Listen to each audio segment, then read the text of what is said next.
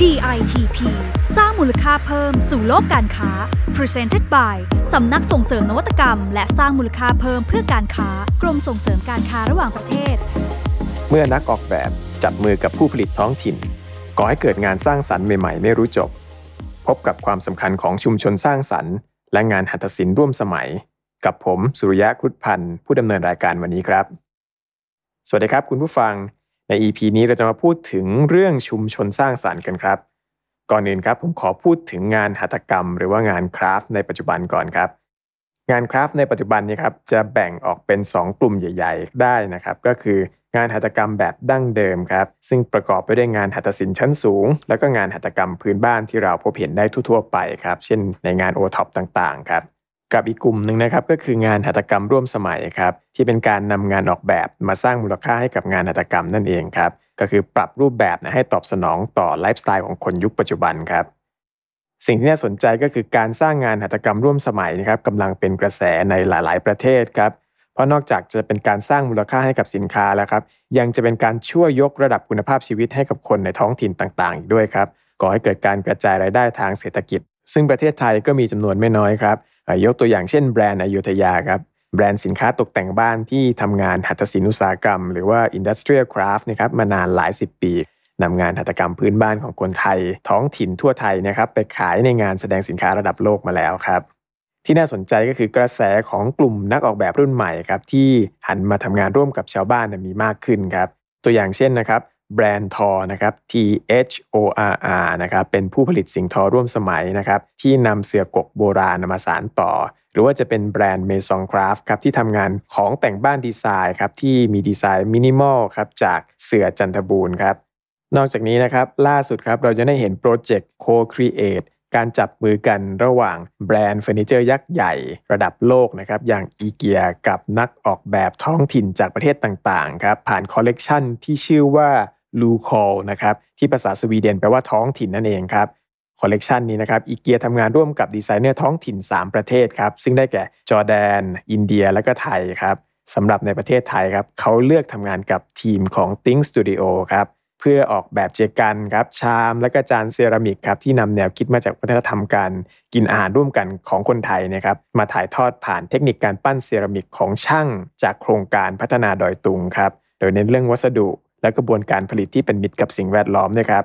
นี่เป็นตัวอย่างที่ทำให้เราได้เห็นนะครับ ว่าการทำงานแบบชุมชนสร้างสรรค์นะครับกำลังจะเป็นกระแสที่น่าติดตามในระดับโลกครับ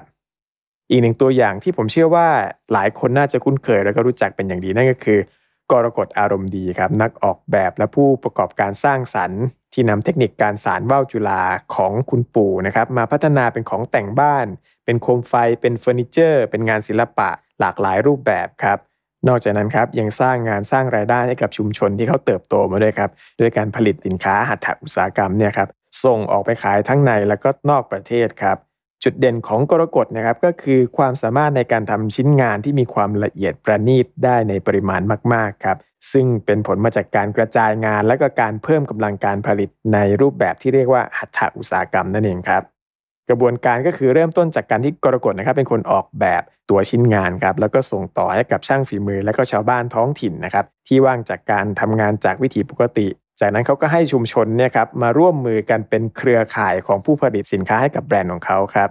ใช้เวลาเพียงไม่นานครับแบรนด์กรกฎนะครับก็เติบโตเป็นธุรกิจที่ยกระดับงานฝีมือของชาวบ้านไปสู่ตลาดต่างประเทศครับแล้วก็ยกระดับคุณภาพชีวิตของชุมชน เกิดการกระจายรายได้ไปสู่ท้องถิ่นครับก็เป็นอีกตัวอย่างของนักออกแบบที่ใช้วิชาศิลปะ และก็ทักษะ แล้วก็ภูมิปัญญาที่มีครับมาเลี้ยงชีวิตตัวเอง แล้วก็อีกหลาย ๆ ชีวิตในชุมชนได้อย่างดีครับ เราจะเห็นได้ว่าองค์ประกอบสำคัญของการพัฒนาชุมชนสร้างสรรค์นะครับมี 3 เรื่องด้วยกันนะครับ ข้อที่ 1 คือความสามารถของนักออกแบบครับความสามารถในการสร้างสรรค์สินค้า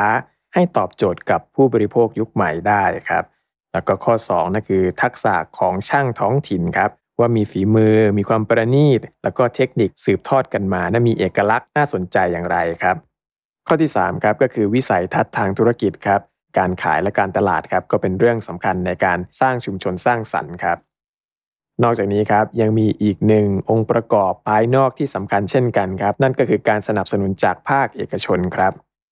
เราจะเห็นได้ว่าในอเมริกา ยุโรปหรือญี่ปุ่นนะครับงานคราฟต์ร่วมสมัยของเขานะครับได้รับการสนับสนุนอย่างมากจากหลายภาคส่วนครับ ตัวอย่างเช่นนะครับแบรนด์สินค้า luxury ครับก็มักจะเชื่อมโยงเรื่องของการตลาด แล้วก็การสนับสนุนงานคราฟต์เป็นเรื่องเดียวกันครับ